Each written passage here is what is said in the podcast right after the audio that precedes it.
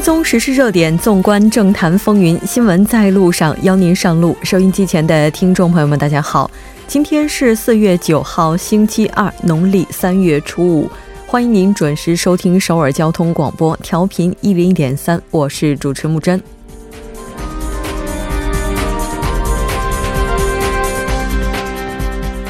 四月临时国会一开场，朝野上下级针锋相对，对峙严重引发各方对临时国会日程进行的担忧。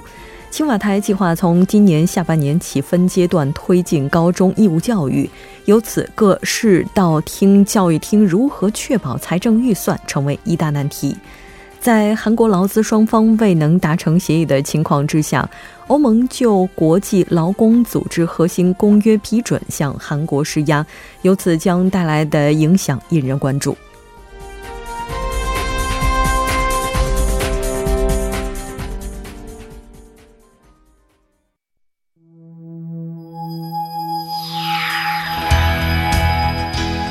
您正在收听的是 FM 一零一点三首尔交通广播新闻在路上。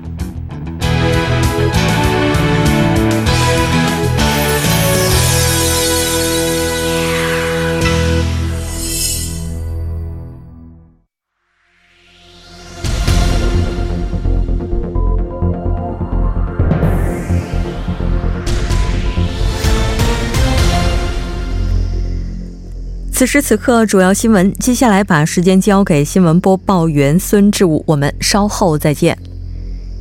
下面是本时段新闻：执政党和在野党在四月临时国会中一度发生了激烈的冲突。文在寅总统强行任命朴应宣为中小风险企业部长官，任命金炼铁为统一部长官，以及要求追加预算等。在这些议题上，朝野分歧严重，对峙局面进一步加深。事实上，四三国会议员补缺选举双方打成了平手之后，执政党和在野党之间对政局主导权的竞争更加激烈。双方的目的都是为了明年四月的大选，而提前摩拳擦掌，试图先发制人。执政党和在野党在四月国会的第二天只进行了攻防战，而并未就议事日程达成任何协议。民主党表示。目前待处理的紧急悬案不断堆积，加之韩国党不协助议会日程，国会尚未能实现正常化。自由韩国党方面表示，四月的国会将主要追究政府的责任。下一条消息，今天国会法制司法委员会召开了人事听证会，对宪法裁判所法官候选人文炯培进行了听证。在听证会上，自由韩国党委员针对文在寅总统无视国会人事听证的制度，而强行任命长官这一行为表示抗议。他们表示，听证会制度没有任何用处。在野党和执政党委员通过议事发言展开了激烈的辩论。最终，国会法制委员会吕香奎在一个小时后宣布休会。听证会在下午两点继续进行。在今天的听证会上，朴应宣长官的各种疑点也再次成为争议的焦点。下一条消息，文在寅总统明天将前往华盛顿进行为期三天的韩美首脑会谈。越南河内北美首脑会谈后，文在寅总统力争为盘火陷入僵局的北美谈判制造了机会。这将是文在寅总统第三次造访白宫。文总统将于十一号上午在白宫迎宾馆会见美国国务卿麦克·蓬佩奥、白宫国安顾问约翰·博尔顿和副总统麦克·彭斯。中午十二点将同特朗普举行两个小时的会晤。下一条消息：金融研究院今天发表了二零一八年年金储蓄现状分析结果。报告显示，去年年金参保人的年金领取额为。二点六万亿韩元，比上年增加了百分之二十三点九，但是每个合同的年金领取额每年平均为二十六万韩元，与上年相比只增加了百分之三点二。有分析人认为，年金作为养老的主要手段，以目前的收益水平，其养老的功能显然不足。以上是本时段新闻。在四月临时国会开始的第一天，我们看到朝野上下就已经展开了激烈的对峙。相关话题，马上连线本台特邀记者王静秋。静秋，你好。主播好，听众朋友们好。非常高兴和您一起来了解今天聚焦分析的第一部分。那我们先来看一下，目前朝野之间攻防的焦点主要集中在哪里？好的。那么，随着朝野在四月临时国会初期就焦点发生激烈冲突，政局变得扑朔迷离。总统文在寅强行任命中小风险投资企业部部长朴应轩、统一部部长金延哲，以及追加更正预算案的编制等矛盾激化，使得朝野之间的对峙局面是进一步恶化。再加上总统警卫处处长朱英勋在家事上。在家事上动员青瓦台签约职员的疑惑，宪法法官候选人李美善负责审判拥有股份的建设公司的争议等，攻防战的素材是进一步扩大。那韩国第一在野党自由韩国党九号，也就是昨天在金瓦台前举行议员总会，再次强调祖国辞职论，认为。青瓦台在人事验证中失败，并展开了总攻势，而执政党则主张应该停止政治斗争，在四月国会上协助处理民生改革法案。朝野四党推进的选举制改革法案被确定为快速处理法案的讨论僵持。补选后浮出水面的在野党政界改编论。民主和平党和正义党围绕组成的交涉团体产生的分歧等，使局政局的世界是变得更加的模糊。主播，在今天，自由韩国党呢是于青瓦台前举行了议员总会。也是就人这个长官的任命，包括中小风险企业部长官朴应轩以及统一部长官金炼铁他们的任命提出这个质疑。除此之外，刚刚您提到的总统警卫处处长朱永勋涉嫌动用青瓦台合同工来这个为自己的家政这个进行这样的一些服务，那这个具体的情况又是怎样的呢？好的，那一位发言人解释说啊。警卫处长官邸的一楼呢是用作会议室等公共空间，按照规定呢有专门负责的职员来打扫。据朝鲜日报当天援引多名总统警卫处负责人的话报道说，警卫处设施管理组所属的一位合同工，从二零一七年的下半年开始，在首尔中路区的宫井洞。朱永勋的处长的这个官邸上班，并负责该处长家人的洗衣和清扫。那该报纸也援引一位不愿意透露姓名的警卫处的相关人士的话报道说，朱处长的家人呀，不仅要求这位合同工打扫卫生，还请该合同工吃饭，但该。合同工是拒绝，并表示，如果说在青瓦台外准备就餐，每月要多收一百到一百五十万韩元。另外，该职员上个月搬到地方之后，便辞去了警卫处的工作。据了解呢，该职员所属的设施管理组是负责警卫处使用的办公室和建筑物的通讯设备等的检查和管理，那是负责美化环境的部门。他负责警卫员的体力锻炼设施。烟雾管的清理工作，主播。嗯，是的，目前这个阶段还是在涉嫌这个水平。当然，就长官任命问题，我们看到在野党也是非常激烈的攻击青瓦台首席这个曹国。现在这个情况的话，也可以能够看得到朝野上下是针锋相对的。对于江原道山山火，自由韩国党，那我们看到也是直接将枪指向了青瓦台。在昨天的国会行政安全委员会江原道山火相关的全体会议上，朝野就消防公务员国家职化问题是发生了冲突。为了提高消防服务和迅速构筑难应对体体制，那应快应该尽快是通过消防基本法、消防公务员法、地方公务员法、国家公务员法等相关的法案。民主党议员李在珍身着消防官服出席了会议时表示。他表示，去年我也曾在法案的小委员会现场，在所有讨论都已经成熟的情况下，我亲眼目睹了所谓权限被削弱的情况。消防官国家直化青瓦台的国民请愿已突破二十万人。他表示，国会应该对此作出回应。对此呢，韩国党议员表示，之所以没有通过决议，是因为行政安全部、消防厅和财政当局企划财政部就国家执化问题的意见协调非常的不尽如人意，对于业务作用的具体分配也没有进行很好的讨论。如果将法律蒙混过关，只会使矛盾进一步激化。企划财政部提出了解决财政问题、行政安全部和消防厅人事权问题相关矛盾的方案，但相关的机构是没有报告。韩国党议员还表示。总统文在寅出现在国会面前的时间是火灾发生后的五个小时。主播，嗯，是的，就这个时间差的话，看到朝野上下也是再次展开了新一轮的交锋。那当然，我们也看到，现在在野党是表示火灾发生五个小时之后，文总统才出现在国民面前，而这个时间点也是在消防应对措施被上调了三级之后的两个半小时之后。那在今天，韩国国会也举行了对宪法审判官候选人文亨培的人事听证，这个情况又是怎样的呢？今天上午十点，在国会法制司法委员会举行的宪法审判官候选人文亨培的人事听证会上呢，就青瓦台前一天强行任命中小风险企业部统一部长官金延哲一事，朝野之间展开了攻防战。听证会从一开始呢，就陷入了僵局。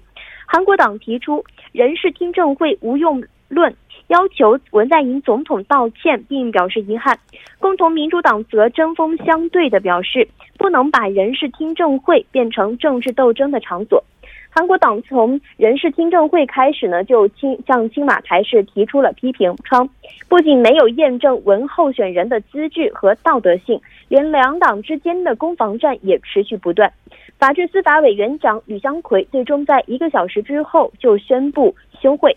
韩国党议员表示，国会的耻辱是国会在没有就采纳听证报告达成协议、对任命表示强烈反对的情况下，强行任命的人事听证会有必要吗？民主党则表示，宪法上规定，在总统制下，内阁构成的责任和权限应该在总统身上。同一党派议员则指责说。因为不合口味而不采纳听证报告书的做法是傲慢和唯我独尊的主义，但韩国党议员反驳说，不管提出什么疑惑或者是出现问题，都会任命有什么用？张议员将国会人事验证权限规定为无力行使的人事无政府状态后，表示文候选人已经不是候选人，而是宪法裁判官。主播。是的，我们看到这个自由韩国党进行的批判也是非常犀利的，表示这样的听证会为什么要去做？那当然，现在执政党给出来的解释是，那对于他们对于听证而言呢，也是在完成国民国会的使命。这个就听证本身而言，我们也看到，自长官听证会结束之后，各方呢也表示，听证制度本身也许是时候需要对它进行进一步的探讨了。自由韩国党的罗清苑代表日前对青瓦台的言语攻击呢也是非常激烈，并且非常犀利的，也表示四月国会将会追究政府的责任。自由韩国党昨天对统一部部长金延哲、中小风险企业部长朴义轩的强行任命批评为恶劣的政治、狠毒的政治，并预告了有强有力的对政府斗争。罗清苑在国会举行的院内对策会议上谴责说。应该表现出道德性和公绩、公职纲纪模范的青瓦台，却一天比一天冒出高层公务员的不正之风。他表示，想问执政的文在寅总统：这是国家吗？这是青瓦台吗？同时，他还强调，对于高层公务员的违法争议，青瓦台反而通过强行任命的方式是做出了回应。据说要对警卫处处长的胡作非为进行监察。他还说，在谈及违法问题之前，我想先把这些人的道德性作为问题。主播，嗯，是的。那应该说，在今天关于中小企企中小风险企业部长官朴应轩以及统一部长官金炼铁的质疑呢，现在在野党的声音是非常高的。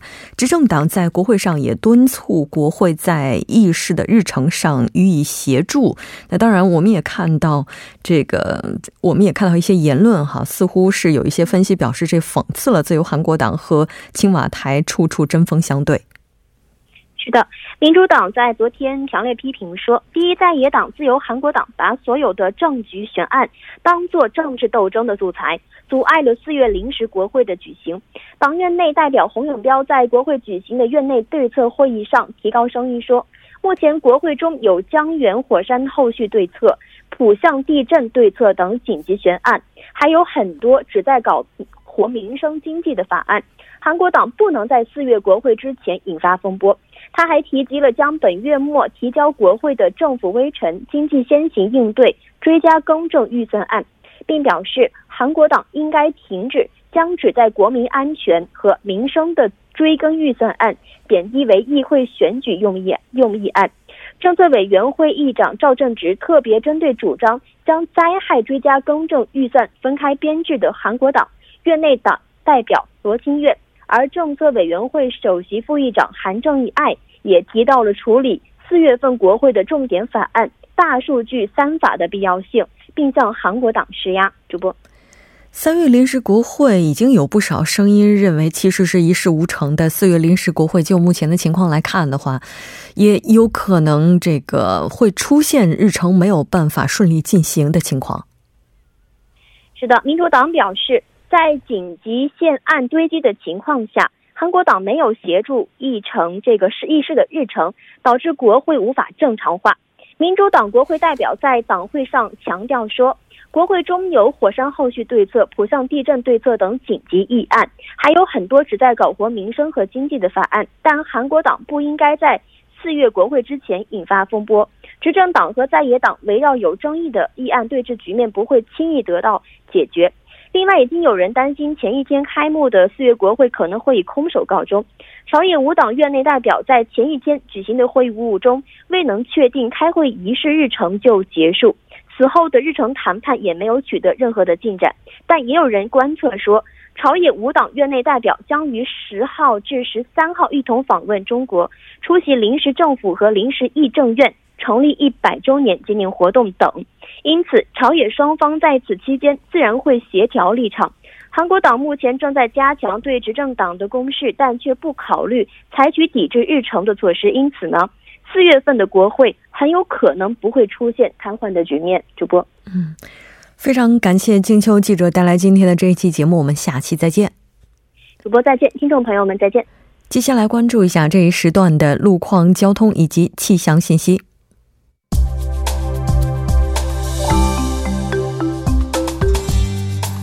大家晚上好，今天是星期二，这里是程琛为您带来这一时段的路况和天气播报。现在是晚间六点十九分，我们先来关注一下高速的路况。第一条消息呢，来自首尔外环高速公路依山至板桥方向，依山交叉口至老吴地分岔口、贵阳交叉口至松内交叉口，以上两条路段目前呢，由于行驶车辆的增多而交通停滞。相反方向的拥堵路段，目前呢主要是集中在鸟南分岔口至始兴收费站、安县分岔口至松内交叉口以及板桥分岔口附近大约两公里左右的路段，请来往的车主们保持安全车距，小心驾驶。好，我们来关注天气。随着乌云的东移，目前呢，包括首尔市在内，内陆多数地区有小到中雨。济州岛地区的雨势呢，目前较强。那对于中西部内陆地区来说，今年以来不少地方的累积降水量还不足十毫米，这真的是一场及时雨。一方面呢，缓和了天气的干旱状况；一方面降低森林火险。但雨天路面湿滑，公众在外出时呢，请注意强降雨和强对流天气带来的不利影响。韩国气象厅表示，本轮的降雨会在明天的清晨时段开始，自西向东的逐渐减弱结束。那受到降雨的影响，全国大部分地区会出现四到六度的降温。气象专家提醒，春季冷空气活动仍然比较频繁，公众呢应该警惕这种气温反复变化可能诱发的感冒、心脑血管疾病等，做好防寒保暖的措施。好，我们先来关注一下首尔市未来二十四小时的具体播报情况。今天夜间至明天凌晨阴转小雨，最低气温五度；明天白天多云。最高气温九度。好的，以上就是这一时段的天气与路况信息。我们稍后再见。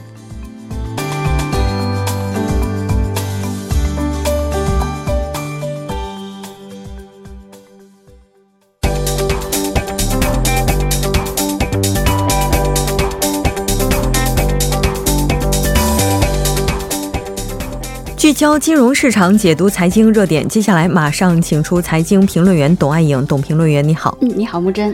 非常高兴和你一起来了解今天的财经观察。依然是先来看一下今天韩国股市的走势。嗯，今天韩国综指 c o s p i 呢是上午有小幅的下跌，那么午后开始呢盘面反转上升，收盘是小涨了百分之零点一三，收于两千二百一十三点。那目前是连续第八个交易日上涨。那么今天呢又是受到外国投资者这个大规模的买入的拉动吧。呃，我们看到今天外国投资者。者的净买入规模也是超过了两千亿韩元这样一个规模。嗯，那中小板 c o s d a q 呢，今天也是上涨了百分之零点六五，报收在七百五十六点。从行业上看呢，通信设备、化妆品、制药以及显示屏相关股的上涨幅度比较大。那么航空、钢铁、信用卡相关股的下跌幅度比较大。呃，从汇率上来看呢，韩元对美元汇率报收在一千一百四十二点一韩元，下降了二点六韩元。嗯，是的。日前，挪威主权财富基金决定这个债券投资组合中移除对韩国债券的投资，这个情况是怎么样的呢？嗯，那么挪威财政部呢，在上周末这个发表了一个声明哈，说将这个挪威的主权财富基金将精简旗下三千亿美元的这个固定收益投资组合哈，那么把一些包括呃韩国在内的十个国家，包括韩国、俄罗斯等等这些这个国家。它的这个市场，这个债券市场哈，嗯，债券就是从它的这个投资组合中剔出哈，啊，我们先来了解一下什么是这个。主权财富基金哈，那么这个主权财富基金呢，是由一些呃主权国家政府所建立并拥有的这样一个呃金融资产或者是基金。那么财源呢，主要是来源于国家财政盈余、外汇储备或者是自然资源的这个出口盈余等等。那么它主要是进行这个长期投资哈。那么一般是由这个专门的政府这个投资机构来管理的。那比如我们所熟悉的这个新加坡的淡马。它就是新加坡的主权财富基金。嗯，那么中国的主权财富基金呢，是零七年成立的，叫呃中国投资有限公司，我们简称为中投哈。嗯嗯，那目前呢，呃，全世界最大的这个主权财富基金就是这个挪威主权财富基金，它目前拥有的规模达到一点零五万亿美元哈。那么它的投资的配置呢，百分之三十为固定收益资产的投资，也就是说，我们就说债券的相关。这个投资，然后百分之七十就是其余的，主要是投资在这个股票啊，或者其他的一些这个呃市场当中。所以这一次呢，它这个挪威呃主权财富基金呢，它调整它的这个呃固定呃收益投资组合进行精简呢，也就是说，它减少对新兴国家的债券投资，然后去提高它的这个股票投资。所以这个股票市场是不受影响的。嗯，而且呢，他在这个声明当中呢，还标注了目前对这十个国家的债券的一个持有情况。那么一共是这个持有规模是一百七十亿美元。所以呢，它这个精简的这个呃这个事件呢，也也就是说，将有一百七十亿美元的呃政府或者是公司公司债券哈将受到影响。嗯，而且我们看到。这个十个国家当中的这个债券的持有规模，韩国是最大的哈，达到了六十三亿美元。所以在这个呃十个国家当中，规模是最大，也就说明呃它调整之后呢，对韩国金融市场也会带来一定的影响。嗯，是的。